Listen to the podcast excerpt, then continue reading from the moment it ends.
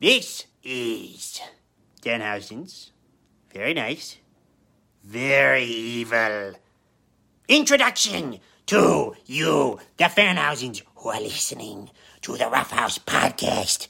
And if you do not, well, guess what? Danhausen has a special message for you. And so does uh, Christoph and Martyhausen. Guess what it is? That's right. Up yours. Listen to the podcast or up yours. Behold, a podcast for the ages, recorded live from the interdimensional terror vortex of their subterranean dwellings comes the Rough House Podcast version 3.0. Two galactic warriors put down their warhammers and battle axes to perform a more noble task, complaining about professional wrestling on internet purchased microphones. Now with more Simpsons references and Kota Ibushi thirst. This is the Rough House Podcast with Marty and Christoph. Hello, everybody. Welcome to the Rough House Podcast, episode number 308 for January 8th, 2023. Hi, everybody. I'm Marty. I'm Christoph, and uh, you know your level of excitement at 9:50 a.m. on a Sunday morning is never never ceases to amaze me, my friend. I appreciate the, you bringing the high energy. Uh, me, I- the the morose, depressed guy in his basement, you know, bringing the bringing the down.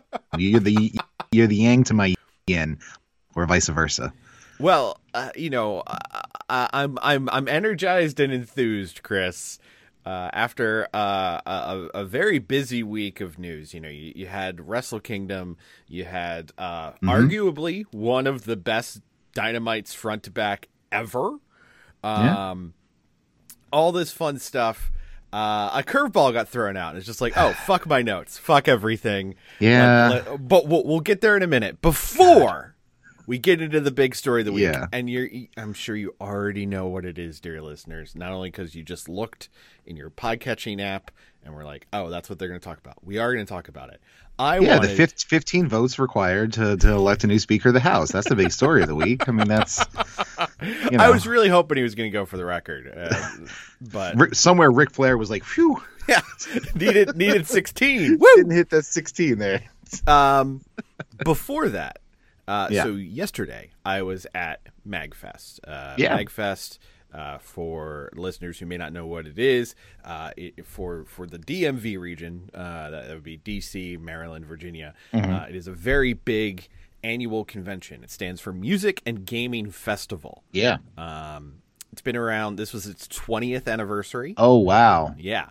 Uh, and uh, the show I'm a part of, Super Art Fight, Pictionary meets Pro Wrestling, uh, has been a part of it for uh, 13 years. Easy. That's a good. That's a good run.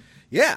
Um, so I, w- I was there yesterday, and, and what's always interesting to me, and, and um, you know, I, I noticed it especially over the past few years, is there is a level of pro wrestling presence, pro wrestling fandom presence in the crowd. Okay. Um, Well, I'd imagine there's a fair amount of crossover between, you know, uh, video game based music, gaming itself, and, and, and pro res. I mean, I've attended Magfest once or twice, and Yeah. you know, it's there's definitely it's definitely there. Matthew from Botchamania, uh, he was has, not there this year, but right has attended has multiple been. years. Yeah. Um, uh, there have been uh, b- both official and unofficial Wrestle Kingdom parties right. uh, because it, it always falls in the first weekend of January, January and sometimes that's The dates overlap, Wrestle yeah. Kingdom and New Year's Dash occur. Um, even our friends at Flying V Fights Mm-hmm. uh, this past weekend, uh, they were running a pro wrestling workshop. They were showing people how to lock Oh, up nice. and do things like that. So uh, shout out to them. They had a very well attended uh, uh, workshop on Friday night. But because it is a convention, people cosplay. Sure. And I noted two specific cosplays Okay. related to pro wrestling. Uh, well, there was a third technical one, which I wish I had gotten a photo of. I'm just going to tell you the name, and you're going to get a mental image perfectly. Uh, the Macho Mandalorian, which was just mwah, gorgeous. But Chris, Yeah. two pro wrestling personalities I saw most often. Okay. I'm going to tell you what the number two was, Okay. And I'm going to want you to guess what the number one was. I will do my best. Okay, number two, I saw two separate people dressed as John Cena. Okay, like uh, uh, which era are we talking? Like wrestler John Cena? Uh, uh, I would say right Neon before shirt, hat. neon shirt hat. Uh, one guy when he was walking around was just holding the towel up in front of him, like Okay. you know, full, Alright. full into it, Sure, full yeah. into it. Now, Chris, I saw no less than five people Five. dressed like this. Wow. Who was Oh, boy. the other professional wrestler? Uh, man, um, that's a that's a good one. I mean, you know, you have your your Flairs. You know, you would have a big robe and things of that nature.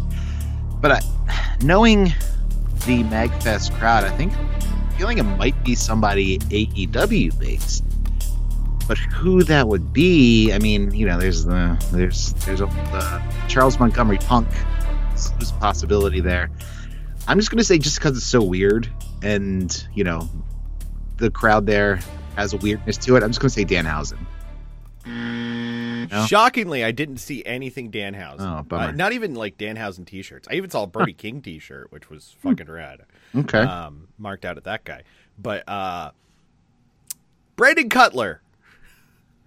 Oh, you know what? I saw Adam's fucking Facebook post, and I should have. And I, he dressed up as Cutler, and I should have uh, remembered that. There were a lot of people rocking the Brandon Cutler uh, tiger jumpsuit. Yeah, yeah. I don't yeah, know yeah. if it was specifically people like the jumpsuit, or there's. I mean, I know in Adam's case, Big Yeah. Adam, of course, one of the the more No longer Big Adam. Yeah, not quite as Big Adam. Uh, Yeah, shout yeah, out yeah. to him.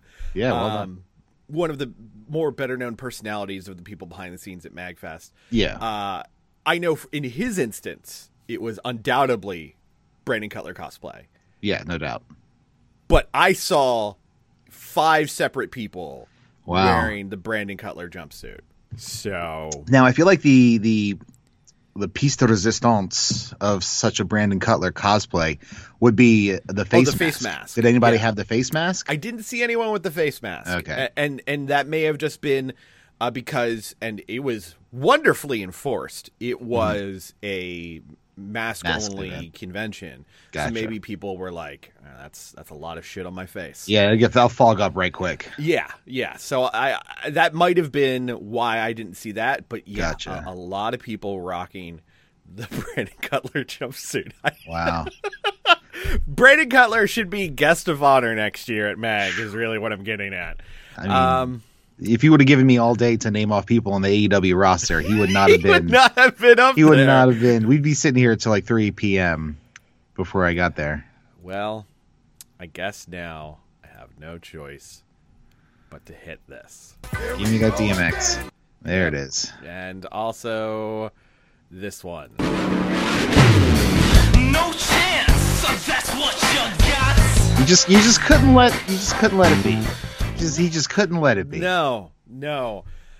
There it was on Thursday, walking away from my computer for the first time in a number of hours. Yeah. Just take some time for myself. I was at the gym. Look at this guy. I was at the gym, just doing my thing on the treadmill as I do. New year, new me, trying to take care of myself. Yeah.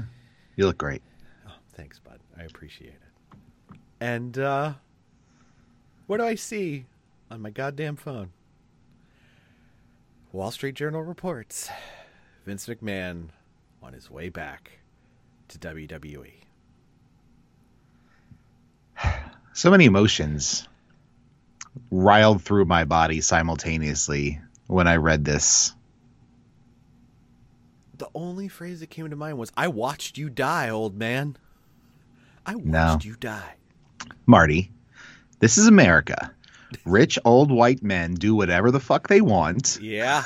and get away with it. And boy, howdy is he. So let, let, let, let's go through uh, the, the, the timeline as, as we know it right now. So this was reported on Thursday by the Wall Street Journal. Um, he uh, was quoted in a press release uh, as saying WWE is entering a critical juncture in its history with the upcoming media rights negotiations coinciding with increased industry wide demand for quality content and live events, and with more companies seeking to own the intellectual property on their platforms. That's a fucking sentence. Um, the only way for WWE to fully capitalize on this opportunity is for me to return as executive chairman and support the management team in the negotiations for our media rights. And Brass fucking balls. I mean, that sentence alone Yes. is the most egotistical thing I've ever heard in my life. Yes. Um, my return will allow WWE as well as any transaction counterparties to engage in these processes, knowing they will have the support of the controlling shareholder. Because, yes, he retired this past summer. The man Retired. retained his stock rights. Of course he did. He's not a dummy. Uh, this, He's just a terrible human being. This was originally spawned back in late December as McMahon sent a letter to WWE detailing his desire to return to spearhead a sales process. WWE's board responded to McMahon saying that they are willing to work with him on a review process for a sale, but unanimously agreed that McMahon returning to the company was not in the best interests of shareholders. They also Now, you- oh, sorry, go ahead. You know, unanimously Unanimously. includes his daughter and son-in-law as yes. well because they are on the board. who who And- was yeah. seen as like the heir apparent. He Sure. he was Yeah, yeah, yeah. he was the guy without the bum ticker. He was the one that was okay. Right. Uh, up until uh, Vince's departure this past summer, Hunter was on the outs. Steph was on the outs. Nick Khan was the Yeah. golden boy. All of these people were the ones who were like, you know what? We're good. Thanks, Vince. Don't worry about it. and rightfully so. I mean, I completely understand their POV here. Um, the board also inquired as to McMahon's commitment to repay company expenses relating to the investigation into allegations of hush money payments. They also asked McMahon not to return to the company while government probes into the matter are ongoing. So, awesome. He has not paid back the money he said he would. Fantastic. Great, great stuff. Yeah. Uh, Shocker McMahon- again. McMahon responded that he was willing to cover reimbursement for reasonable expenses incurred due to the investigation that were not covered by insurance. Mm-hmm. He did not agree to return to the company while government probes are ongoing, however. Well, shock of shocks, Friday morning. First thing, like I would say 8 a.m. Friday morning, shit went down. Um, an SEC filing uh, was sent through and confirmed. Um, he had replaced three members of the executive board with himself and former WWE presidents Michelle Wilson and George Barrios. George Barrios, of course, noted for his massive skull. yeah, he was the uh, he was the model for the aliens in Kingdom of the Crystal Skull. If you didn't know, that was him. He also has the weirdest piece I've ever seen. Like He's part xenomorph. I don't know if you knew that about Google him. image search him and look at a side view of his head. I don't know who they're fooling or what they were trying to do. yeah, yeah, yeah, yeah.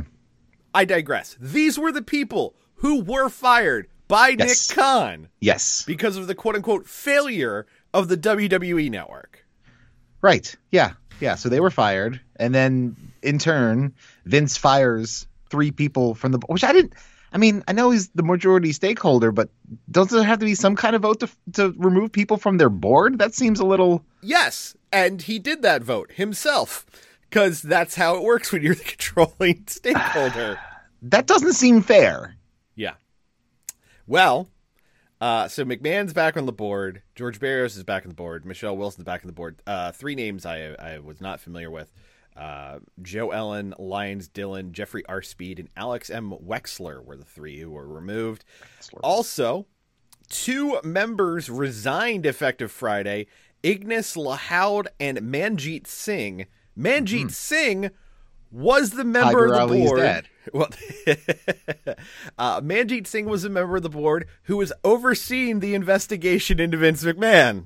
See, that's that's even more troublesome, man. I mean, the the dominoes are falling in a in a not good look, uh, perfect pattern here. I mean, No. the guy who's in charge of investigating the sexual harassment claims and cover up and hush money everything resigns because obviously he's unable he would be unable to continue his work with Vince Right. McMahon back in control of everything. So he's just like, eh, fuck it, I'm out. Yeah.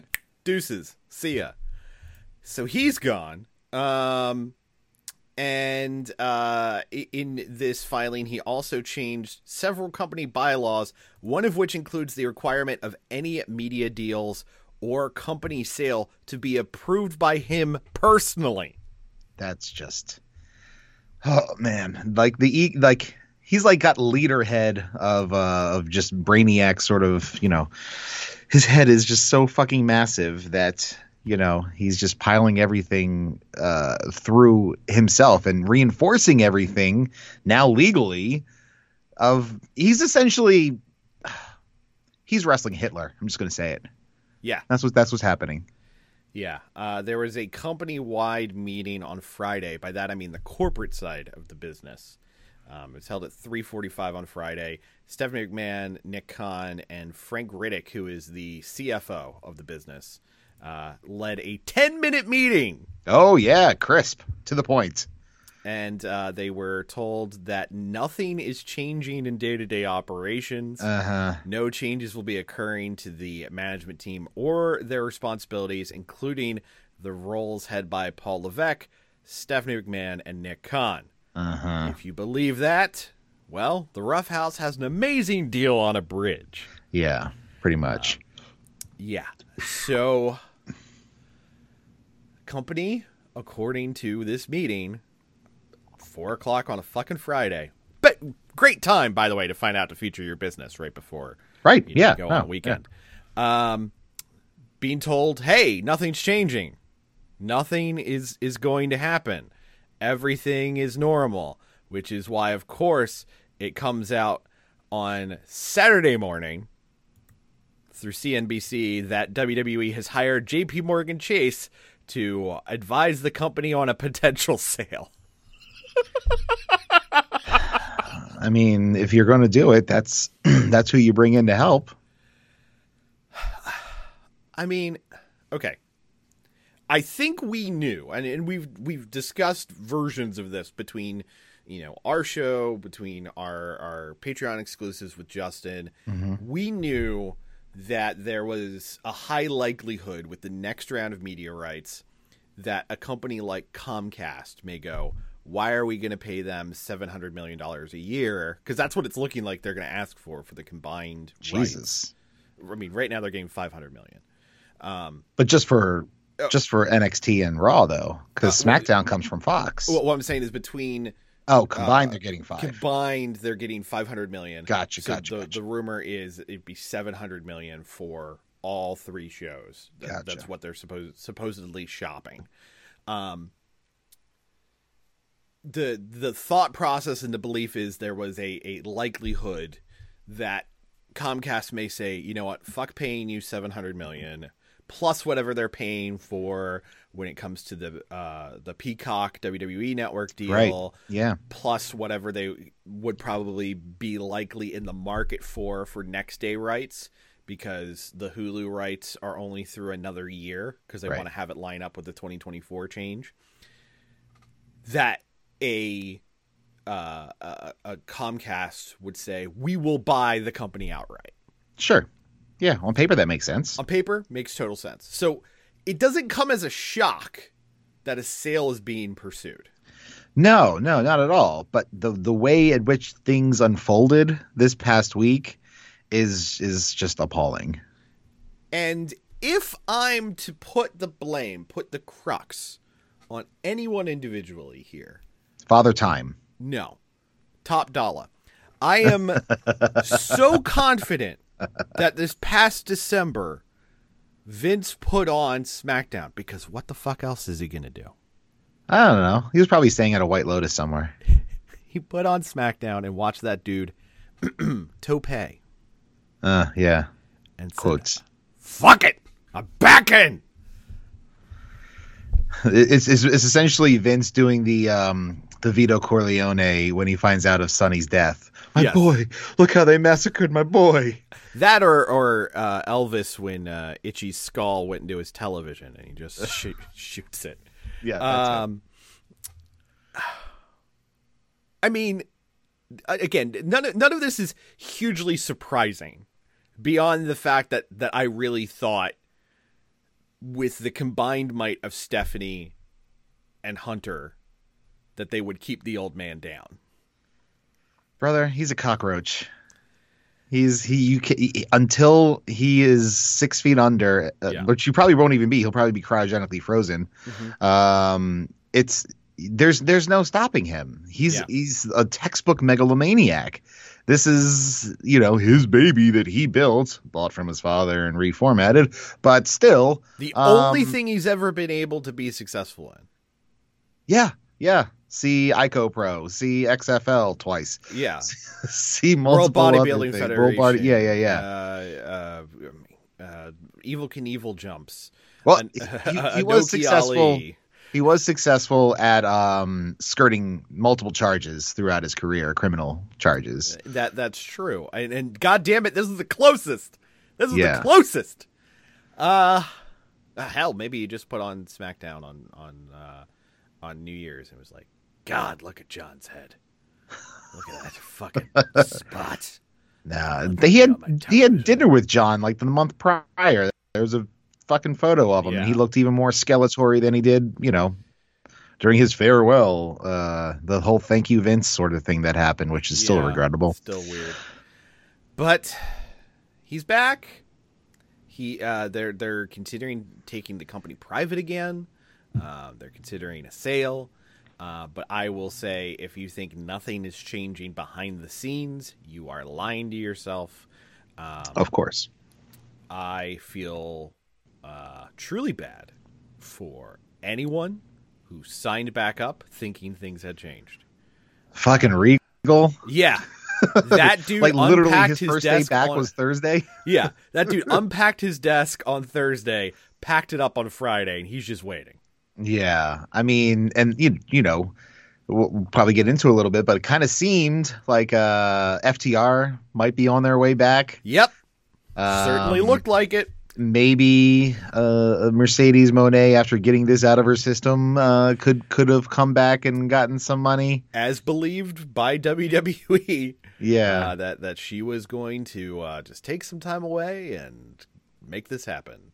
yeah, Uh yeah, Miro suddenly really interested in an AEW program. yeah, Don't don't know how or why, but he is. yeah. Um it's just it's weird. It's it's really weird. I mean, I even this like as I look over what happened this week, there's in my head I'm just like, but is it really? But is it really going to happen? You know, uh, they uh, they announced Roman Reigns versus Kevin Owens as the main event for the Royal Rumble. How soon until Vince McMahon just goes mm, needs Brock? just Yeah. just changes it up. I mean, to be fair, uh, a triple threat at, at a Royal Rumble with Roman Reigns and Brock uh, Lesnar has worked very well before. Undoubtedly, and, and, and Kevin Owens, I love Kevin Owens, but he is the uh, he is the bump doll for both of them in that Sure. setup, and Oh, it- absolutely. it will be the best version of all possible versions of Right. that match. But uh, yeah, this is. this is it, I'm just, it, it- I know it, it's unsurprising, but it also kind of infuriates me Why does it infuriate you, Chris? because the fucking guy is getting away with everything.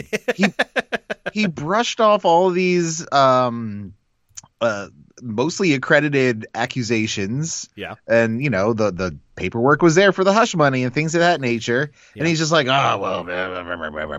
And then he's like, "Well, fuck it, I'm going to come back." And is able to. I mean, yeah. the way it, it, it infuriates me the way that uh, businesses and and laws are structured in this country to allow people like him to continue to do things like this. And it's just I know it shouldn't. Uh, it it affects me very little personally, but my like my my brain is just having a hard time processing you know just how he's able to continue to do this and, and i know that there are a lot of people who have done a lot worse things uh, than than vince mcmahon i understand that Yeah. but in in the in the bubble that we live in here in the rough house podcast it's it's it's about this it's about Yeah.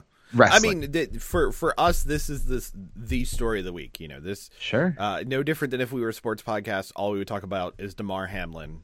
The, Yeah. you know, as the thing. This is the thing we need to talk about because it is what happens in WWE trickles down everywhere else of course. for better or for worse.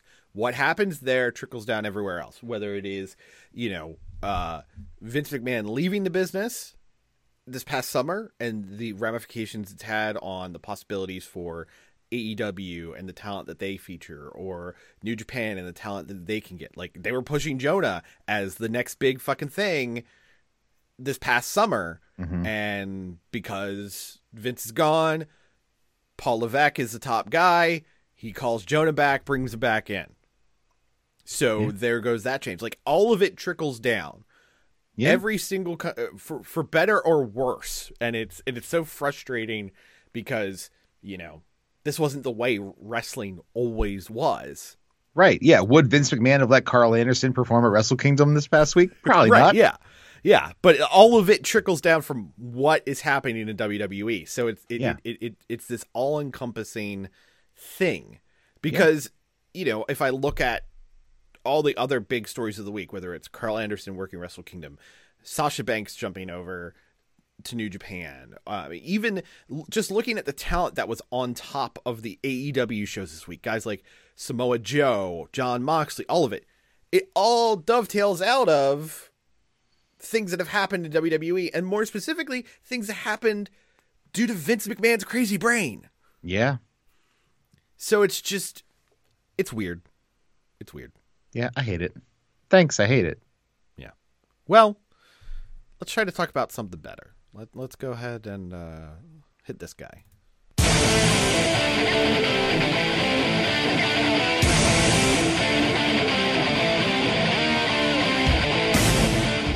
What we believe to be the biggest thing of this week, heading into this week, was on Wednesday in the wee hours East Coast time. It was Wrestle Kingdom 17 Yeah, it was. a record setting 92,000 people watching live on That's- New Japan World. It's pretty great. Yeah. Um, plus uh, a good 25, 30,000 in attendance. Yeah. And they were allowed to cheer finally. it was a little weird hearing them cheer again. Yes. Um, it was a massive six hour show. I do not recommend watching all of it. uh, but it did result in one of the, I'm going to say it, Chris, greatest matches of all time. I mean, you know, It, it, it, I recognize it is extremely our shit, Chris. yes. But- hundred percent. goddamn is it hard to argue uh, as uh, Kenny Omega and Will Ospreay had finally their clash uh, in a match that was rated this week a whopping 6.25 stars out of 5. Such a ridiculous, arbitrary number. I fucking love and hate it simultaneously.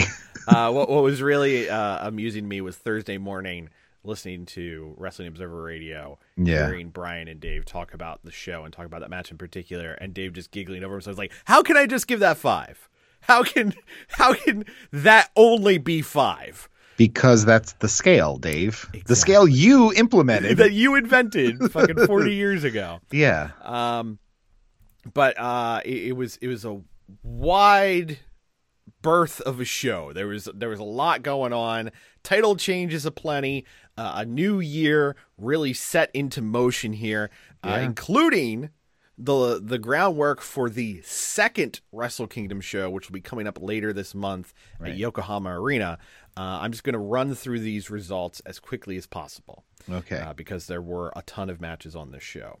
Uh, we had uh, Battle of the Young Lions. It ended up being a time limit draw. Boltin Oleg and Ryohei Oiwa. Uh, Oleg apparently looked very good uh, with his grappling. Um, Okay. We had the New Japan Rambo, uh, which resulted in the King of Pro Wrestling 2023 qualifier. Final four were Sho, Great Okan, Toru Yano, and Shingo Takagi okay. uh, which definitely uh, I, I know uh, rankled uh, our our dear boy Chris that at that point in the show Yeah. that looked like all Shingo was going to get to do. Yeah. the only the only thing I saw from the Rambo was Kenta power walking to the ring, which was delightful.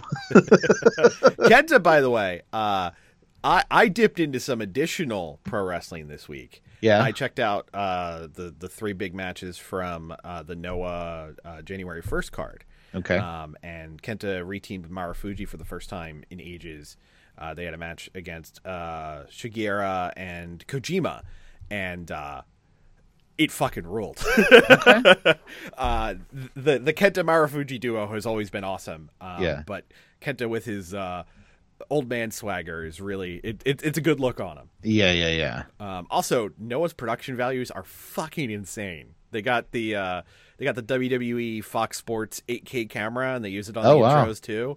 And uh, yeah, it just looks looks uh, really really awesome. Looks like it's like you're back on Pandora. More on that on our Patreon. uh, we had the Antonio Inoki Memorial match as Yuji Nagata, Satoshi Kojima, and Togi Makabe defeated Tatsumi Fujinami, Tiger Mask, and Minoru Suzuki. Uh, after the match, they announced that a movie about the life of Antonio Inoki is in production. Did they say who's playing Inoki? They did not. They did not. Uh, I, I imagine it's pretty early because I mean, the man just passed. I'm sure the, you know, the there was probably some kind of something floating around before he had even passed. I mean, he's a legend. Fair. Um, then the main card kicked off with the IWGP Junior Heavyweight Tag Team Title match, as genuinely a surprise, the United Empire duo of Catch Two by Two, uh, that being Francisco Akira and TJP, successfully retained over the Chaos duo of Lio Rush and Yo. Um, this match was Much to the chagrin of Lio Rush's face. Yes. Apparently. This match was really good, but Lio got absolutely murked in it, breaking his nose. Uh, he had to Yeah. drop out of the uh, uh, Battle of Los Angeles this Yeah. weekend because of it. Um, Um, did I? When did I miss T.J. Perkins becoming the six-member Fall Out Boy? I didn't.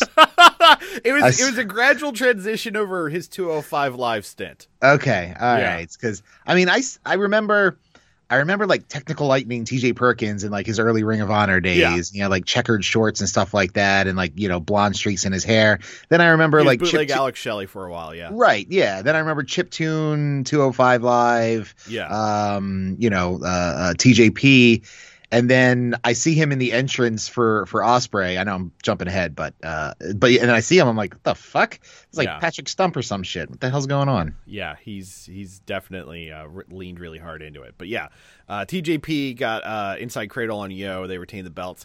Interesting, if just because there was some rumors coming out this week that Sho and Yo both have been approached by Dragon Gate to Hmm. leave New Japan Pro Wrestling. As a duo or separately or Uh, they want to sign both of them. Um, I don't know if the intent would be they come in as a duo or they they you know what what the long term plan would be because you know obviously they started together and then they Sure, feuded yeah. and split. Um, but it's interesting that Yo did eat a fall uh, on a big show like this. So. interesting. It was was Sho on here? Sho was The in the show was in the, the Rambo. Uh, Yeah, That's right. Yeah. Um, we then had Kairi. How's that House of Torture thing going? Is that uh is that still kicking? It's still a thing. Still a I thing? mean, Dick uh, Togo Again, and they Evil were and- pretty much all in the Rambo, so Okay. That tells Okay. you where they're thought of right now in the Sure. hierarchy. But I mean, Yeah, also yeah. like fucking Ishii was in the Rambo and Shingo and Yeah, I know. I mean, it's there's it's there's a lot of big names there, but a lot of big names who have been there for Yeah. quite some time. no disagreement. Then we had the IWGP Women's Championship match. Kairi successfully defending over Tam Nakano. Um, they only got six minutes, which Whoa, wait, really? yeah, That's a bummer. Uh, I mean, they beat the shit out of each other for six minutes. Fucking Yeah. Tam Nakano hit a Steiner screwdriver on Kairi, which was Okay. sick as hell. Um, She had a big elbow Uh, yes, Kairi did hit the big elbow for the finish. in the dome. Nice. After the match, lights went out, and to what sounds like but isn't, Kris Kross's jump. out comes Sasha Banks, now Mercedes Moné, Moné. uh, wearing a, a very ornate robe and headdress. Apparently, the uh, kanji on the back of her robe read Banks, so you knew I see. specifically who she was. Yeah. Uh, she uh, um, got in Kairi's face. They proceed to have a quick scuffle. Mercedes promptly botched her new finish, Uh huh. and uh, Moné cut a promo where it sounded like either she was on heavy cold meds or has new teeth. Um, but uh, said she It was not. yeah, it was, it, it, it was not the best showing, but she said she was the No. uh, new CEO of the women's division and challenged Kairi for the Battle in the Valley, which will be uh, February 18th in uh, San Jose, California. Um, that match has been subsequently signed, and that show is almost sold out. Well, sure. It's it's interesting to me that all this think was made about Sasha Banks coming to New Japan Pro Wrestling. Yes, she debuted at the Dome, but then her matches in America. I mean, Yeah, kind of weird. I I, I get it on Maybe one hand, but is to do also a series where you know they have match one there, and then it's like the what's it, new beginning shows end up having Right. you know a subsequent one. I know she's supposed to be working Stardom um, as a part of this deal. well, I mean, if I get you know Mercedes Moné versus Giulia, then I'm signing up for whatever streaming service I Stardom need. World. Stardom Okay. World. I'll, I'll I'll I'll drop a month worth for that to watch it. I mean, at this point, look, it's nine hundred and something yen. It ends up being like seven eight bucks. bucks. Yeah, seven eight bucks. Yeah. So, uh, it, it's never been a better time to sign up for any of these Japanese services. What I will tell you, though, Roughhouse listeners, if you are not currently a member of New Japan World or uh, Wrestle Universe, which is Noah and DDT or, or any of those, just know this about Japanese streaming services: they always bill you on the first. Right. Yeah. So you want to be as close to the first in the month as possible. Right now, you're in a good spot. Like if you're listening to this when it comes out, you're in a good spot. If you Yeah. wait a week, you're going to get hit up twice in two weeks. So Yeah. just a heads up. But Yeah. Yeah. uh, for uh, for Wrestle Kingdom alone, I would say New Japan World is worth it this month. So Yeah, yeah. Plus, you have the month to check out all the great old stuff in there. exactly, uh, and and you can go back and listen to old episodes. We've talked about countless great matches. Yeah. Really, any of the recent G ones that had G one finals that had live crowds are worth Right. watching. Yeah, Um, and anything uh, the the trilogy, or maybe there were four of them, at least three between Shingo and uh, and and Will Ospreay is Yeah. definitely must must see. trilogy of that the obviously the Omega Okada series. Sure, yeah. You know, I feel like most people have seen that by now, right? I would think, but you you never know. Um, Yeah. It is I interesting. mean, I remember however- watching that on Dailymotion. like, Yeah. before I even like signed up for New Japan World, like I went out of my way to to to watch it. Yeah. Um, it, it is interesting. Uh, so Mercedes makes his debut. Yeah, The belief within WWE is she is not working AEW.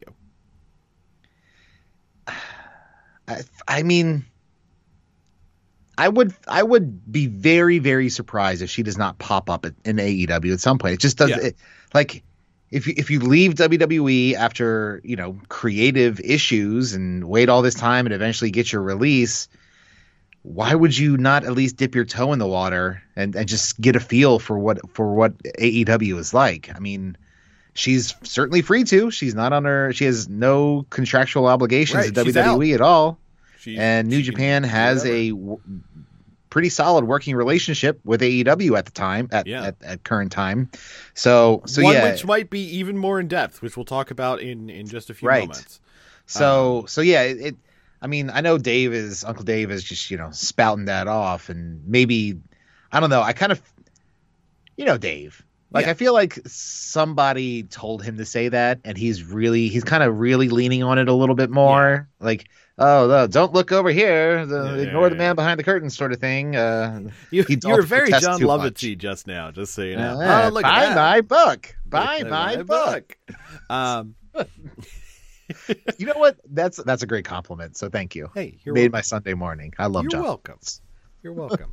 uh, but we, we we will see. I mean, look, uh, everyone thought she was going to be the mystery partner uh, this coming Wednesday on Dynamite. I still think there's a chance of it. Yeah. because They certainly set up Sheeta murking Toni Yep. Storm. Yep, So, yep, yep. So we'll see. Um, anyway, uh, FTR dropped the last of their three titles uh, as they dropped the IWGP Heavyweight Tag Team titles against the Bishamon duo of Hiroki Goto and Yoshihashi. Uh, Okay. I mean, yeah. I mean, the match was good. Uh, Cash or not Cash? Sorry, Dax is definitely fucked. Like his his tailbone is not in a good spot. Oh yeah, his Yeah. mobility is His still. Uh, mobility is is still real fucked. Dang. Um, but Cash worked his ass off. He he worked for two in this one. Um, you know, it, well, really for three because you had to carry Yoshihashi as well. true. That's true. Actually, no, Yoshihashi didn't look half bad. He had No? another one of those like moments of brilliance. Um, yeah. but uh, hey, Goto's got a belt. That's the important part. Yeah. Um, then uh, we had the finals of the New Japan World TV Championship tournament as Zack Sabre Jr. looking jacked and, And rocking blonde. blonde hair Yeah. Yeah. and talking absolute shit to the UK government during his entrance. I love me some ZSJ, man. That actually got some mainstream pub in the UK because Good for him. He was yelling at the head of the NHS during his intro. Good. Yeah, no, you know, normally people are talking shit about their opponent or, Yeah. or whatever. No, he's he's literally yelling about the NHS during his it. intro at, at the Tokyo Dome. But uh, National Honor Society, man, they don't know what the fuck they're doing. uh, fine American learning right there, Chris. Uh, but yeah, ZSJ defeated Nar- uh, Ren Narita. Narita is fucking awesome. This match Yeah. ruled. Did you you watch this one? Yes, yeah. Uh, this was one of the things I was most looking forward to see. Yeah. I was Um, curious how it played out. it, it, it played out very well. Narita is is gonna be a big fucking deal. Um, but what I thought was most interesting was after the match, TMDK came out and uh, Shane Haste and Mikey Nichols. Shane Haste, of course, not Mikey Nichols. Mikey Nichols, of course, not Shane Haste. Right. Uh, they uh, offered ZSJ a spot in their group, so they reunited a trio that was in Noah in the early 2010s. oh, I didn't realize that he was with them in in Noah. Yeah, yeah, way back when. So, Okay. uh, so that Okay. group's back together. I mean, See, I, I oh, sorry, God. No, no, no. I mean, it, it's it's odd that ZSJ goes from a disbanded Suzuki Gun into having two Australian goons, but Yes. uh, but here we are. Well, more on the remnants of Suzuki Gun when we talk about New Year's Dash, because Okay. uh, a new stable uh, formed there. Oh. Tama Tonga defeated Karl Anderson for the Never Open Weight Championship. Match sucked. Tama Tonga looked ripped as fuck, though. He did, and uh, it's interesting. Uh, Fightful Select was reporting yesterday Mm-hmm. that WWE has interest in Tama Tonga. Yeah, still at this moment. I mean, I don't know what. Uh, I will say this: there's not much left for Tama Tonga in New Japan because he's clearly not going to be the guy. no, I, I like him. I, I like him perfectly fine. I I got no beef with the guy. You know, uh, I, I think he he does his role very well. Um, when we went to the New Japan US shows, very over that Mm-hmm. guy. Uh, I was surprised by how over he is, um, and he's not getting any younger. No. Um, and you know what? The bloodline needs more Samoans, so fuck it. Let's let's bring him on in. All the polys. We had the Keiji Muto final New Japan match at Muto, Tanahashi, and Shooter. Shota Umino defeated the LIJ trio of Naito, Sanada, and Bushi. This is mostly notable for Muto being a self-centered prick one last time in New Japan Pro Wrestling. Ooh, What did he do? Uh, the whole point of the match was to get the photo of Muto, Tanahashi, and Umino at the end celebrating. Uh-huh. Muto just bailed before anyone could get it. What a dick. Yeah. God. Yeah. I mean, they even let Shota get the finish. Wow. All right. Yeah. He got the uh the Death Rider. But the idea was supposed to be, you know, past, present, future. Yeah. And Muto's like, fuck that shit. I'm out. right to the pay window. Exactly. we had a four way for the IWGP Junior Heavyweight Championship where Hiromu Takahashi regained the Junior Heavyweight gold, uh, defeating Taiji Ishimori, El Desperado, and Master Wato. I dug this match. Yeah. And uh, fucking Wato ruled in it. Really? yeah. Yeah. Wato uh, trains Wa- back Wato was going for some crazy shit in this one. All right. How was Sebulba?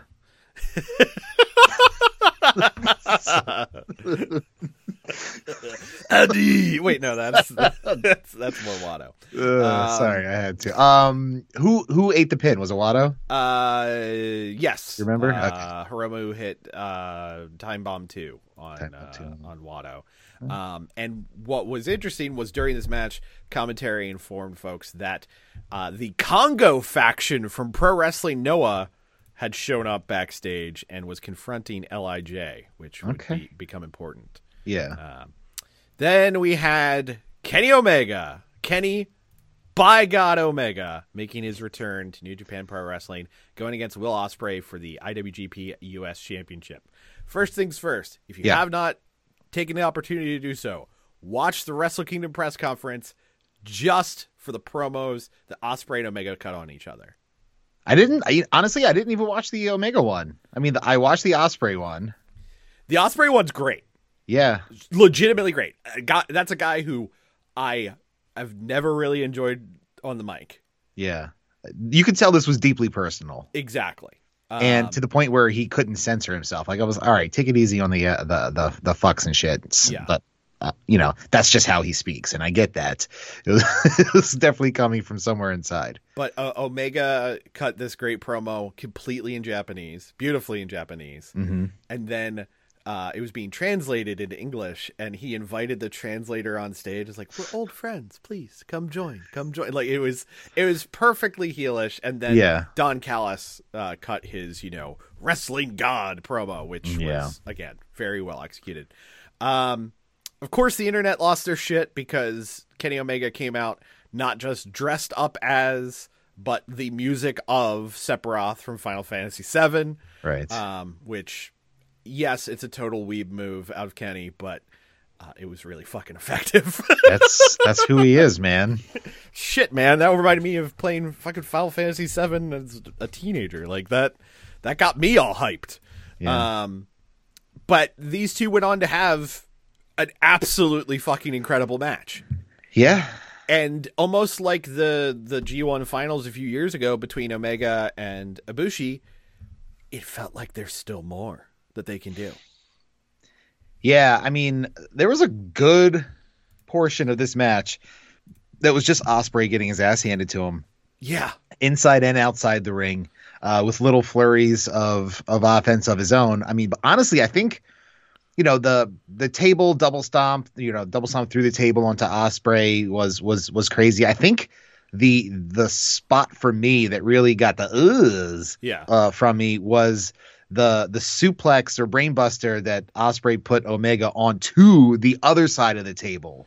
Yeah. Um, that Yeah. just looked, and it looked like Kenny's head hit the the metal frame on there as well. It looked that looked absolutely painful and brutal. yeah. I mean, Kenny got fucking rocked in that match. He had a, a pretty strong shiner. Yeah, the next day. Um, Oh, they were- they were not holding back, man. Yeah, no, no, they were they were going for it.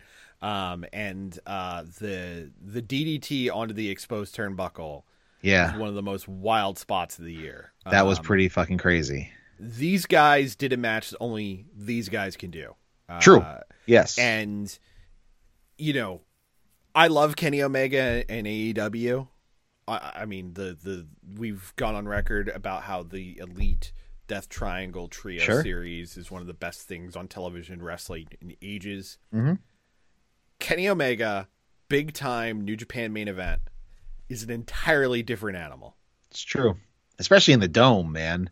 Like, could, it's just he's unreal. He's he's he's an absolute beast. And and what I think is thrilling is this is definitely not over. I don't want to call a shot so early, but goddamn, if you tell me Forbidden Door two is Omega Ospreay two, yeah. I will find a way to get to that show. And also, I, honestly, I was expecting Ospreay to win this. yes, that that was probably the the the biggest shocker. Is Yeah. Kenny Omega won back the United States Championship, which I assume means Kenny will be involved in some of the New Japan US shows moving forward. Yeah, no, certainly uh, would would lead you to believe that, and you know, or, I mean, but at the same time, are we going back to a belt collector gimmick? Because he's probably going to win the trios championships this coming Wednesday. Yeah. Uh, I'd be happy to be wrong, but it certainly seems like that's the way it's going. I can't imagine the Lun- Young Bucks losing in Southern California. Um, but yeah, Yeah.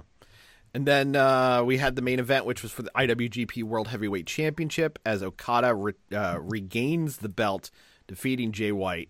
Um, you know, they were absolutely fucked by positioning. sure. But at the same time, you can't have a U.S. title going over your heavyweight championship. Exactly. They're they're they're, they're traditionalists to a fault sometimes in that regard. Um, if you were to watch this in a vacuum, I feel like this was the perfected version of the Okada White match. Okay. You know, down to Gedo interfered, but it was just the perfect amount of Gedo interference. Right. Like this will probably not be a match we talk about in best of the year for 2023 or anything like that, but I thought it was done so well and honestly my heart was deflated a little for them that it's like you got to follow Yeah. lightning in a fucking bottle and that's what you get. Well, anyway, Okada has the belt once again. God is in his kingdom. All's right in the world. And who should pop up to challenge him in the future? Our boy Shingo Takagi. Blessed. Hashtag blessed. Shingo wants a shot, and uh, what I really enjoyed is the fact that uh, Okada was like, "Not with that fucking fake belt." like, the one that you created there, brother? Yeah. I mean, come on. not happening. We we we ain't doing that shit. So, uh, I I kind of like uh, Okada having a chip on his shoulder again. Yeah. and uh, I, I I really really want to see uh, how that match goes. So where does this leave Jay White? That is an excellent question. So coming out of uh, New Year's Dash, the the biggest things worth talking about uh, are one, uh, the main event featured the first ever uh, uh, combination of Okada and Omega, calling themselves the Omega Powers. Uh, they went against Okay, uh, Jeff Cobb and Aaron Henare. Um, Okay. we had Shingo Takagi becoming the official King of Pro Wrestling champion. Uh, he had a stare down with Great Khan, so it looks like that might be his challenger moving forward. But I watched after- that match. uh, yeah, should be good. Uh, but after a uh, eight man tag, Jay White grabbed um, uh, a microphone and blamed Hikuleo for his loss against Okada and challenged Hikuleo to a loser leaves Japan match. Huh. Now, subsequent to that, Fightful reported this week that WWE has Hikuleo on their radar, which makes sense because he's big and Samoan. Sure.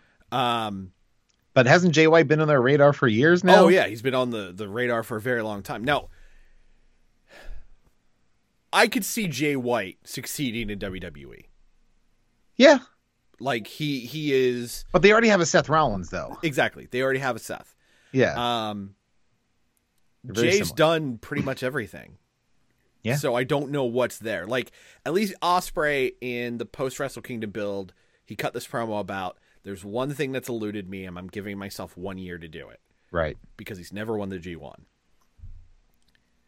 Jay White's won the G1. Jay White's won the IWGP. He's won the US. He's won the Yeah. Never. He's won the tag. Like he's won everything. Yeah, yeah, yeah.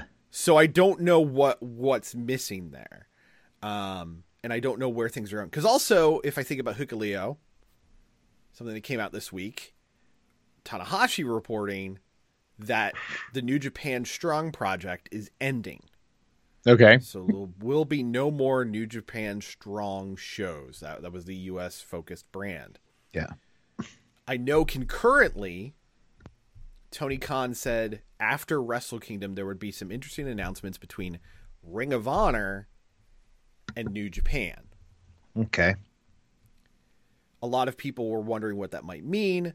I'm choosing to read between the lines and think that the Ring of Honor product may be bolstered by New Japan Strong talent.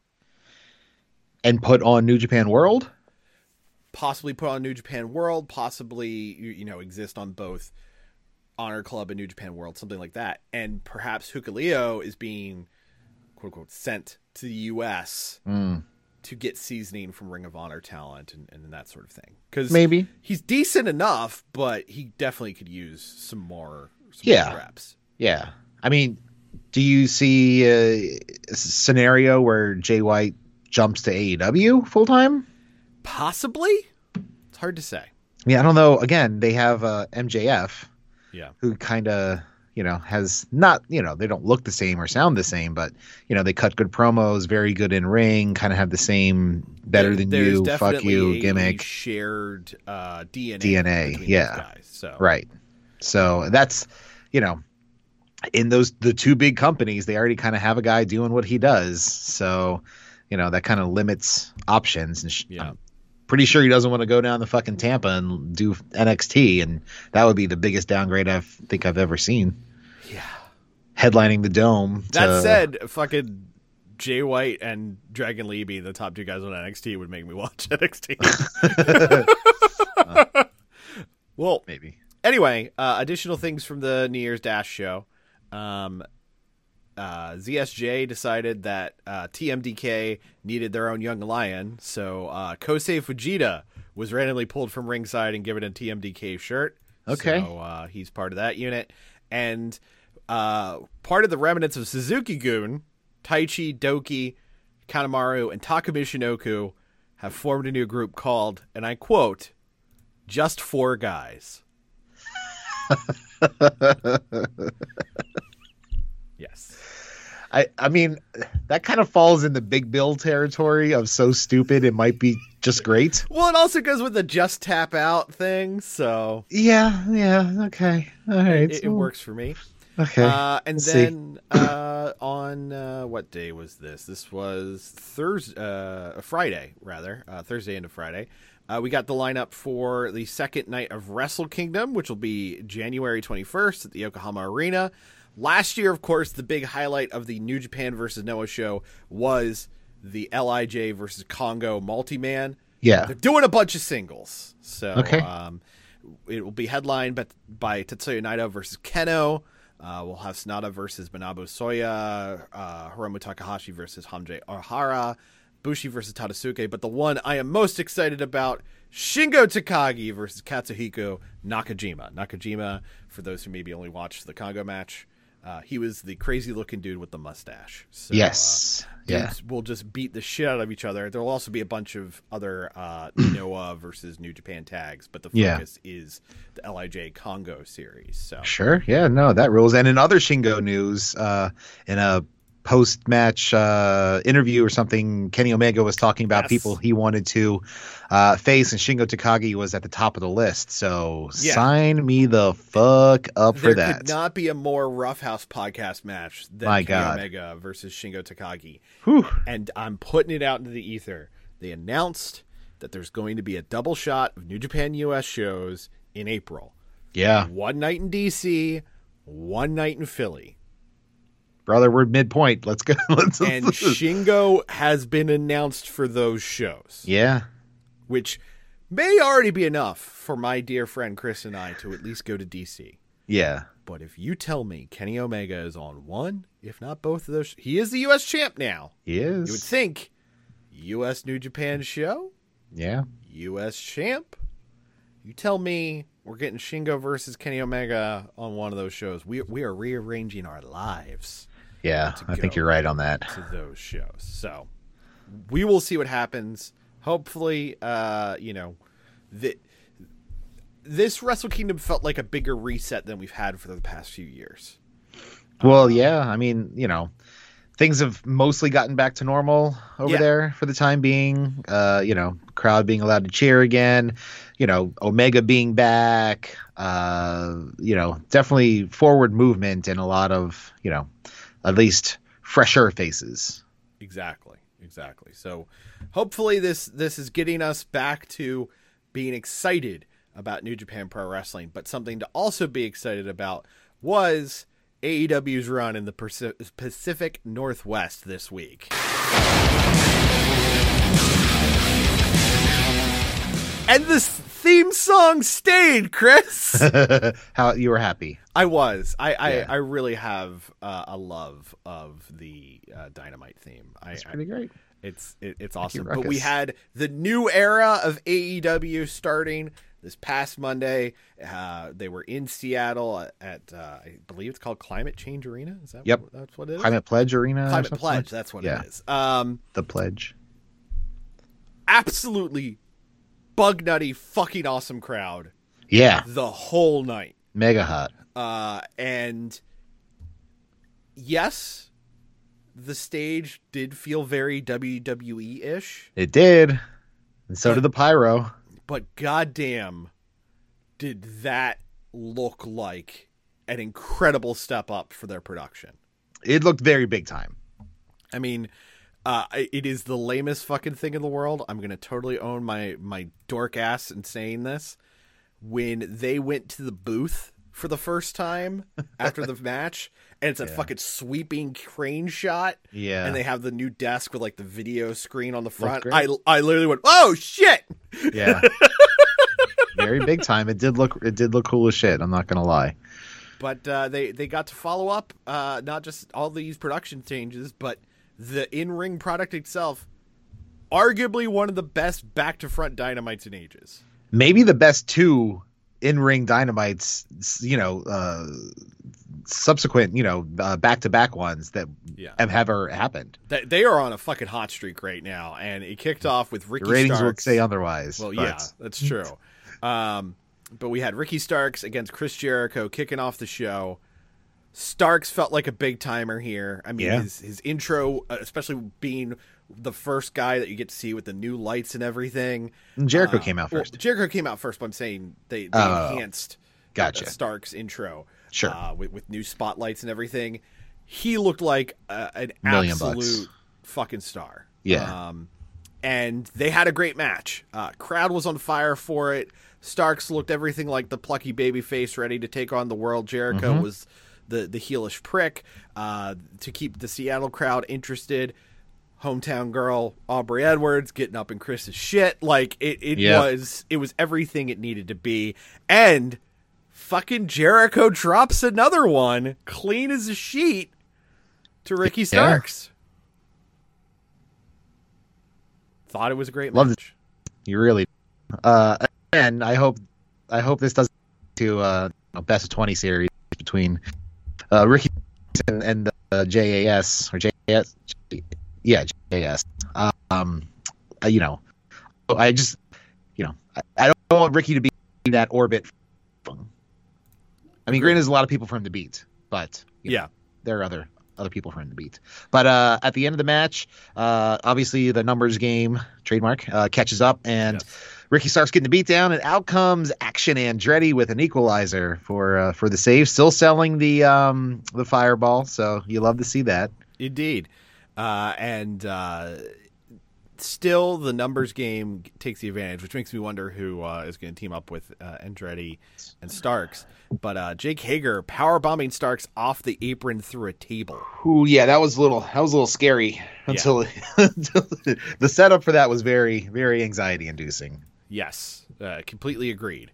Um, but then uh, we went to the break and came back with Hangman Adam Page in ring with Tony Schiavone talking about uh, the possibility of their match next week in Los Angeles at the Forum. It is going down uh, as Hangman will be uh, cleared then.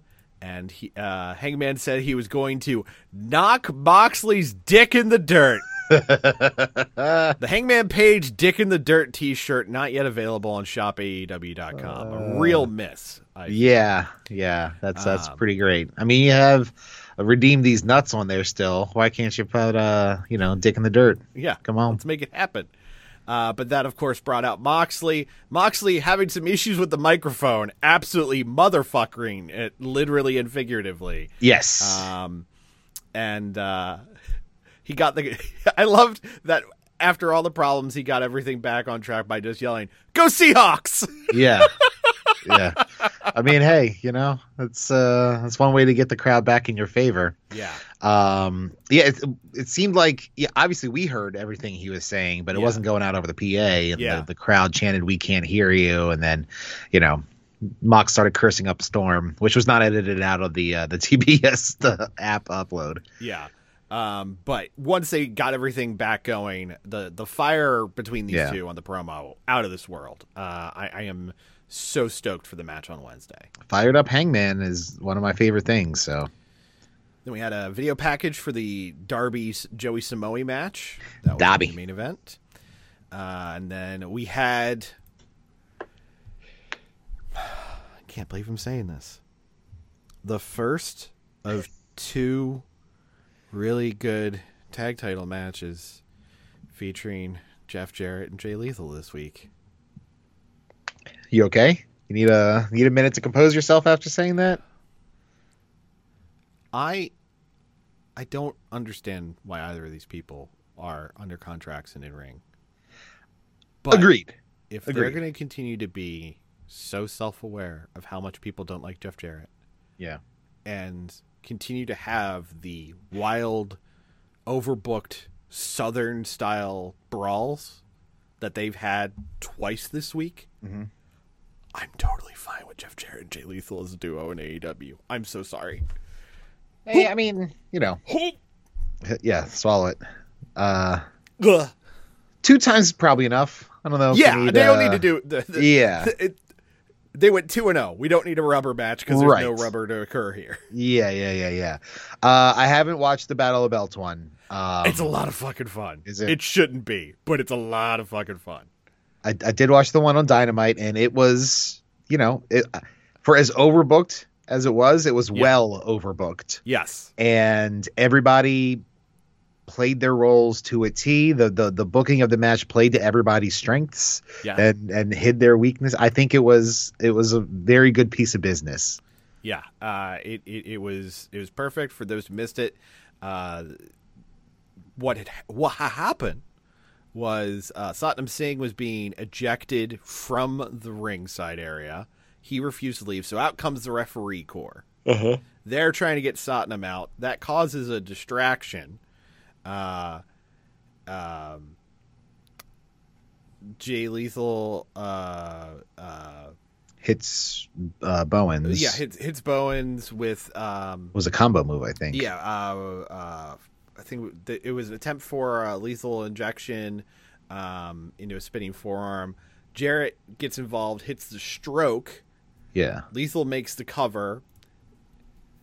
Bowens is by the bottom rope. uh huh. One, two, foot's on the ropes. Sanjay pushes it out of the way. Right, Three count. right. Looks and like the, we have new champs. the ref couldn't see that because he had slid right back into the ring from trying to eject Satnam, so he couldn't Exactly. see the foot on the rope. In comes Aubrey. It's like, nah, bruh. Yeah, yeah. I was I was right here. I saw it. There was foot on the ropes. Yeah. They do the dusty finish restart. Yeah, Seattle loses their fucking mind because it's the hometown girl making the save. right. Uh, and then uh, we got a quick roll up by Bowens uh, on Jay Lethal for the finish. Yeah, So Yeah, good piece it of was, business. it was it was a perfect bit of overbooking. yes, agreed. Tony Schiavone was then backstage interviewing Jamie Hayter and Britt Baker. Called themselves AEW Originals, saying that they worked their way up to the top, while Saraya can't even figure out, you know, who her partner's going to be. Britt Baker did mention that she's the boss. Okay, all right. So my main issue with this is they were they were promoting this segment earlier on in the night. Yeah. They said Tony Schiavone will talk to Dr. Britt Baker and the women's champion. Like, how do you not lead with the fucking women's champion? I mean, Jesus Christ. Yeah, Are we still doing this? Seems we are, but hey, they got a T-shirt now because they're the killer and the pillar. I mean, okay.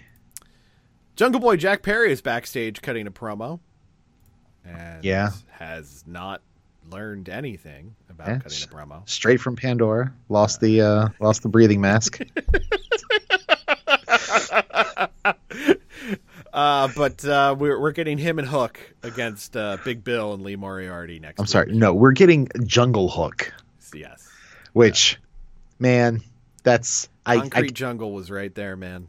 I don't think I don't think I can get behind Jungle Hook. I'm sorry. Hey, well, there's an official Jungle Hook T-shirt available. well, I'm not buying it. um, Brian Na- uh, Bryan Danielson murked Tony Nese. Actually, that had a pretty fun match. I'm not going to front. Yeah. Uh, but it was it was more worth it for Danielson uh, having just the Seattle crowd losing The best time. for him the, the the whole time. yeah. Um, this is probably the this is the first time he's wrestled in Seattle since uh, coming back. Then, right? yeah, yeah, because it was uh, AW's debut in Seattle. So Yeah. Yeah. Um, but uh, we got the Regal stretch for the finish. Post match, Danielson said, Hey, you know what? I, I want another fight. So he calls out MJF. And MJF and uh, Danielson had a very long back and forth. Again, Which, yeah. If it weren't for two things, would have been a problem. One, the Seattle crowd was losing their fucking mind. True. Two, the turn of phrase human suitor becoming the focus of the promo. I mean, it was Yeah. it was standard Attitude Era. Your mom's a whore joke. Yes. Yeah, yeah, yeah. But the fact that the turn of phrase "human suitor" became the focus, um, that was gorgeous. I thought, as as, yeah. as someone who vaguely performs comedy on a regular basis, uh, I, I gave that my kudos. But the, the the short version of it is, the challenge was made. MJF reviving the AEW rankings single handedly right? has laid out that Danielson has to win five in a row. So between now and February 8th, he has to win five matches in a row. If he does so, he will give Danielson the world title shot at Revolution. Danielson said, "Hey, cool, I'll do it, but I have to be allowed to uh, lay out lay out the stipulation." I'm a little surprised they gave away the stipulation in this promo because I Yeah. would think that would be like a last minute. Well, it's February. I did five in a row, and I'm going to challenge you too. Right. They laid it out. It will be a 60 minute Iron Man match at Revolution. So a seven-hour show we're looking at here. Yeah. um, what I will say is also worth uh, noting was MJF shouting out Disco Inferno, Eric Bischoff, and Jim Cornette as calling him best in the world. Oh man. Yeah. Yeah. I mean, it's perfectly in character. Oh, absolutely. I look forward to him pointing out uh, old school champions like Vince Russo love him as well. yeah. Yeah. I don't Uh, look forward to that. Yeah, I know. um, we then had a video package for Battle of the Belts, which is going to be headlined by OC against Kip Sabian. More on that in a few. Uh, then we had an absolutely awesome match between Swerve Strickland and AR Fox, which had one ch- chunk that I almost wanted to cut out just for Chris, which was Excalibur absolutely putting over the legacy of these two in Lucha Underground. Yeah, I uh it was, it was well, that was one of two mentions that I caught at least. Yeah. Uh the first part is talking about the yeah, their history uh in Lucha Underground and then at the end at the finish where Excalibur goes Swerve looking for the kill shot here Yes. and then insert Leonardo DiCaprio and Once Upon a Time in America gif. Um I lost my mind at that. So, thank you Excalibur. Uh the roses are on the way to you, my friend. Yes. Uh, but this match was phenomenal. Ah, Uh, man, AR Fox rules so hard, he man. rules so hard. The Seattle crowd was definitely a little cold on him when he came out, yeah. but uh, like the fucking uh, German setup into the cut, like the way he rolls in and out of cutters, it was it was a perfect Yeah. mixture for, as I've talked about before, the almost Cappy era way that Swerve transitions from spot Yep. to spot. Yeah. Um, I also enjoyed the fact that there was a brutal bit of interference that didn't actually have to do with the finish. yeah.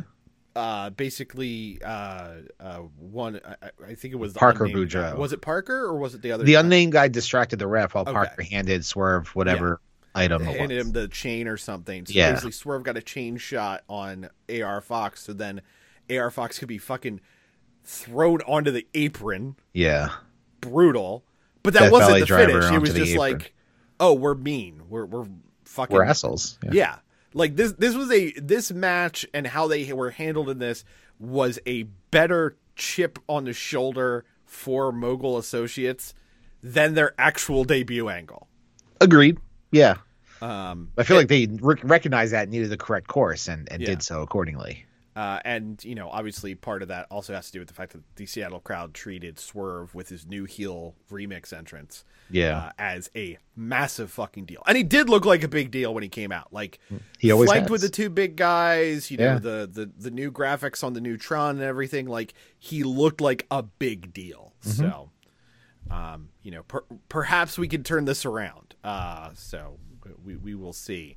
Um, we then had Renee Paquette backstage with Saraya, Toni Storm, and Hikaru Shida. Uh, Saraya deciding to pick uh, Toni Storm as the mystery partner for Wednesday, to the frustration of Toni, uh, no, Toni Storm of uh, Hikaru Shida, who got all dressed up for the occasion. right. And said nothing and just sat there and reacted. And even like the cut to Renee being like, "Oh shit, this is awkward."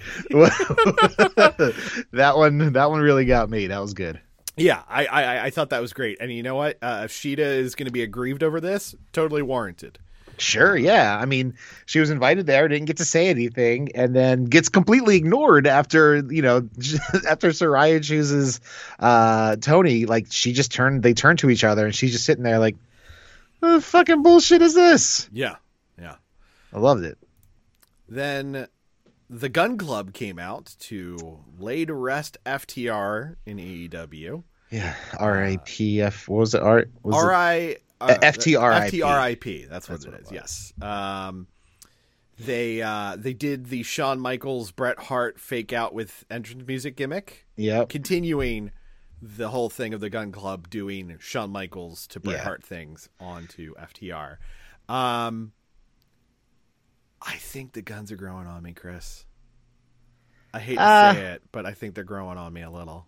The the It taller might be one, like a fungus, but they're growing yeah, on me. the taller one not so great on the mic. The little the little the littler one is is much better and more confident on the mic. I feel. Uh, Austin is the littler one. Colten is the bigger one. Okay. Or taller one. yeah um i don't know it's it was it was pretty schlocky um and I'm, I- i know that was kind of the intent Yeah. um but i mean i don't I, obviously this is coming to another guns ftr match at some point but Yeah. what what happens then i mean Right. Especially now that it's not for any belts. right So, you know, it's it's it's weird, but also, I mean, hell, maybe that's how they decided to write out FTR. Who the hell knows? oh i losing to the guns fuck Yeah. again rather yeah. losing to him twice shit Yeah. That's uh I mean that's it's not quite as egregious as uh, you know, hidden video of shaving each other's backs in the shower or whatever, but Yeah. you know, it's still not great. Speaking of things that weren't great, Jade Cargill and Red Velvet defeated Skye Blue and Kiera Hogan. Um, yeah. So if I understand this correctly, Kiera Hogan is out of the baddies, so she teamed up with Skye Blue, who was mostly beat up by the baddies. Uh-huh. Jade Cargill and Red Velvet were brought out with Leila Grey, who was a baddie, but Jade Cargill never wanted her as a baddie. I believe she was kicked out of the baddies, but she's still hanging out with the baddies.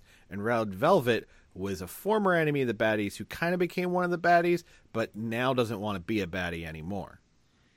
Yep. Tremendous. That's about it. And then the main event was for the AEW t- uh, TNT title, uh, as it was Darby Allin versus Samoa Joe. And to the shock of certainly these two gentlemen, Darby Allin is your new AEW TNT champion in Yeah. a great fucking match. Two times now he's been uh, champion, and yeah, two times Darby Allin has got his ass kicked by Samoa Joe, but this Yeah. time uh, he came out on top with just, I mean, the amount of punishment that guy is able to take and still be mobile is is beyond me. I just. He, he's not here for a long time. He's here for a good time. Because Maybe I, I feel like maybe he, he kind of has the same uh, deal as Kick-Ass, where he just doesn't feel, you know, things Yeah. and just get his ass kicked and, and continue moving on. Um, so uh, you know, who knows? Maybe down the line that could uh, lead to Darby Allin being James Bond. I don't know. I, I will say, uh, I will say, uh, if you had not had a chance to check it out on AEW social media, there's a great post-show promo by Darby, Yeah. talking about you know Seattle putting over uh, Nick Wayne, Buddy Wayne, uh, Yeah. Nick's father who trained him, all of it, and uh, it, it's just a really good feel-good moment. So uh, Yeah. recommend checking that out. But then also, on- oh, well, go ahead. just real quick. Also on Instagram, I saw this morning the um, there was a joint post between the Jaguars and AEW, uh, and I know this is me talking football, which is odd, but this was a clever piece of uh, synergy of the finish of that match with the Jaguars logo over Darby's face, Oh, and the Titans okay. logo over Samoa Joe's face for the Yeah. finish of the match. For the, I guess the Jags made the playoffs last night or something yeah, like that. they did. They did. So Um, so so kudos to the Jags there, Yeah. and uh, you know that does make me wonder. I wonder where they're going with Joe now, because Wardlow looked like the you know that feud was continuing. yeah, I'd, now uh, there's no belt involved.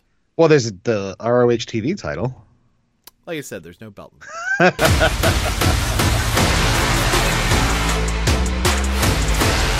We had a live rampage followed by Battle of the Belts from Portland, Oregon, one of my favorite cities on the planet.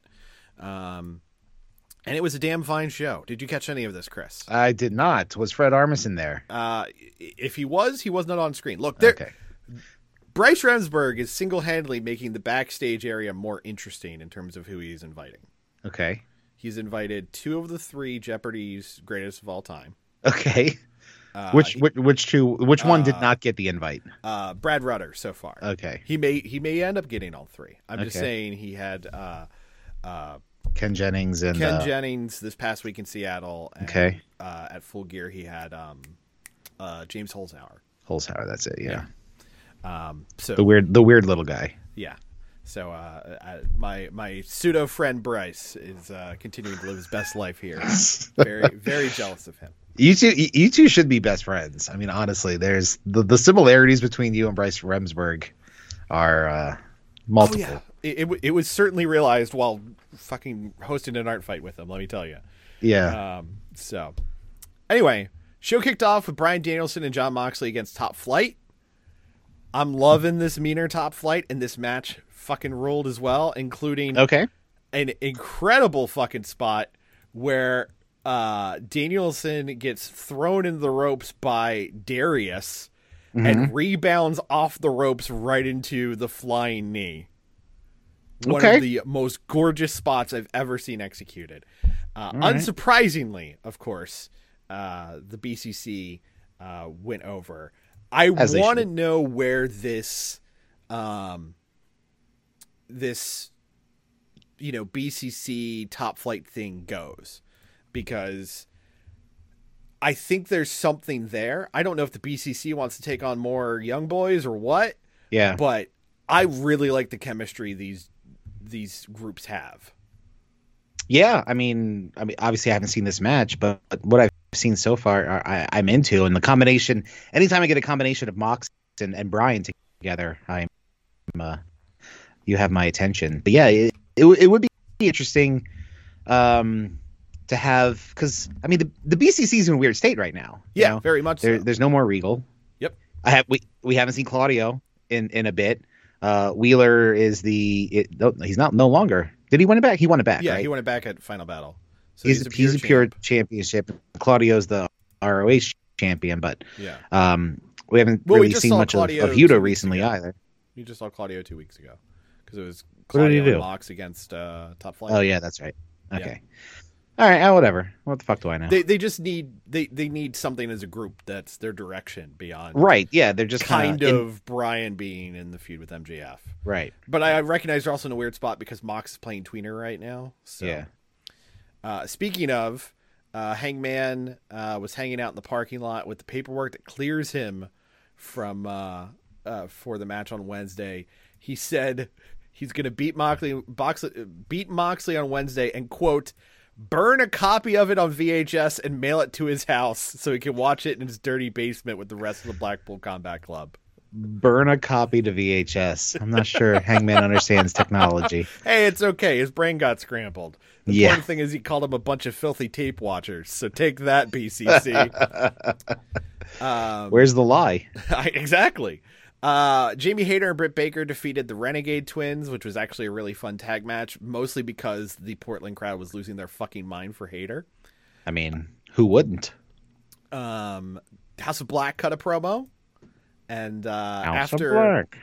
after acting like they were going to recruit Eddie King, or recruit Ortiz, it now seems like they want to recruit Eddie Kingston. Malakai was talking about missing his friend Eddie Kingston, who is just sadistic and violent. Okay. They are they are definitely uh, laying the groundwork for some stuff there. They're actually going against each other. Um, it's going to be Malakai and Brody against uh, Kingston and Ortiz next week on Rampage, which should be really On. Rampage? Yeah, Wow. Okay. they're trying to stack Rampage to make people watch it. Yeah, hasn't worked for me, but Um, I, I appreciate the effort, Tony. Uh, Perro Peligroso of Preston Vance defeated local luchador Sonico in Was 42 this just- seconds. Oh wow. Okay. This wasn't just Fuego and another mask. This Uh, No, was this- actually this- a separate this person. is a guy who works like Defy and, and Gotcha. companies up there. Um, Is does he a hedgehog or does he No, serve hamburgers? I, I believe he's named after the Seattle SuperSonics. Ah, yeah, that that tracks. Uh, anyway, uh, new They're not finisher even a thing for- anymore, are they? They aren't, no. Um, Okay. But you have to imagine, you know, he grew up with them. Um, anyway, Uh, his new finisher, uh, Preston Vance's new finisher, is a discus lariat. So good luck Uh-huh. with them. Yeah. Um, and then the main event was Darby Allin with his first defense of the TNT Championship. Would you like to guess who they decided to have Darby Allin go against with that entire stacked roster? Uh, local talent. Nope. Uh, Sanjay Dutt. No. no wait, Sanjay can't work a match right now. I don't know who. Mike Bennett. Wow. Honestly, the match is pretty decent. I'm not gonna front. Okay. But uh, yeah. Uh, Darby Was Maria there? Uh, yes. Was Matt Taven there? Uh, I can't remember. oh wait, yes, he was. That sounds about right for Matt Taven appearance. He was there because uh, uh, Darby did a did his crazy tope on him. Gotcha. So, um, but uh, you know, it was it was actually a pretty decent match. All right. Um, but Darby retains, and then that took us right into Battle of the Belts, which kicked off with the No Holds Barred Tag Team Title match, uh, as the acclaimed retained over Jeff Jarrett and Jay Lethal. Um, Max Caster called a Jarrett victory, quote unquote, the new January sixth, Jesus. and said Jarrett was worse than Vince McMahon. but they just had a, a, a wild brawl, um, absolutely ridiculous finish where uh, the uh, uh, both members of the acclaimed were choke slammed by Satnam Singh, Okay. and Satnam Singh choke slams the referee, okay. pulls the referee shirt off of the ref, and puts it on Sanjay Dutt. So Sanjay makes himself Okay. the ref. I'm not sure that's how you sanction uh, a match, but okay, sure. Jay Lethal hits the lethal injection for the finish. Mm-hmm. When Dutt goes to count the pin, Aubrey Edwards runs down and pulls him out of the ring. Mm-hmm. Takes Sanjay Dutt's pencil, breaks it. Then Bowens hit the uranage on Lethal. Caster hits a mic drop elbow, and that's the finish. Man, Aubrey got her steps in this week, She huh? got her steps in this week for sure. Uh, but again, it was just an overbooked Southern style tag match. yeah.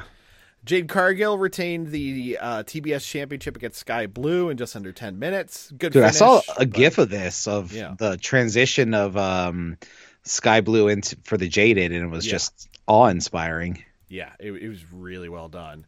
Um, and then we had OC shockingly retaining the All Atlantic Championship over Kip Sabian. I thought Kip was going to win this. I did because he's going to DDT uh, in February or March. So I was like, oh, okay, so he'll Oh. have the All Atlantic title and defend it. Oh, I see. I Uh, see. but uh, they had a really great match, um, and you know it definitely looked like Sabian was going to win on more than a few occasions. He looked great here. Um, I Good. just you know don't know what what's going to happen with uh, with the All Atlantic title now because I understood it as you know this belt that's supposed to travel, but Right. uh, not so much. Anyway, uh, big show this coming Wednesday uh, on uh, AEW Dynamite. Uh, again, it's from Los Angeles. Let me go ahead and hit this.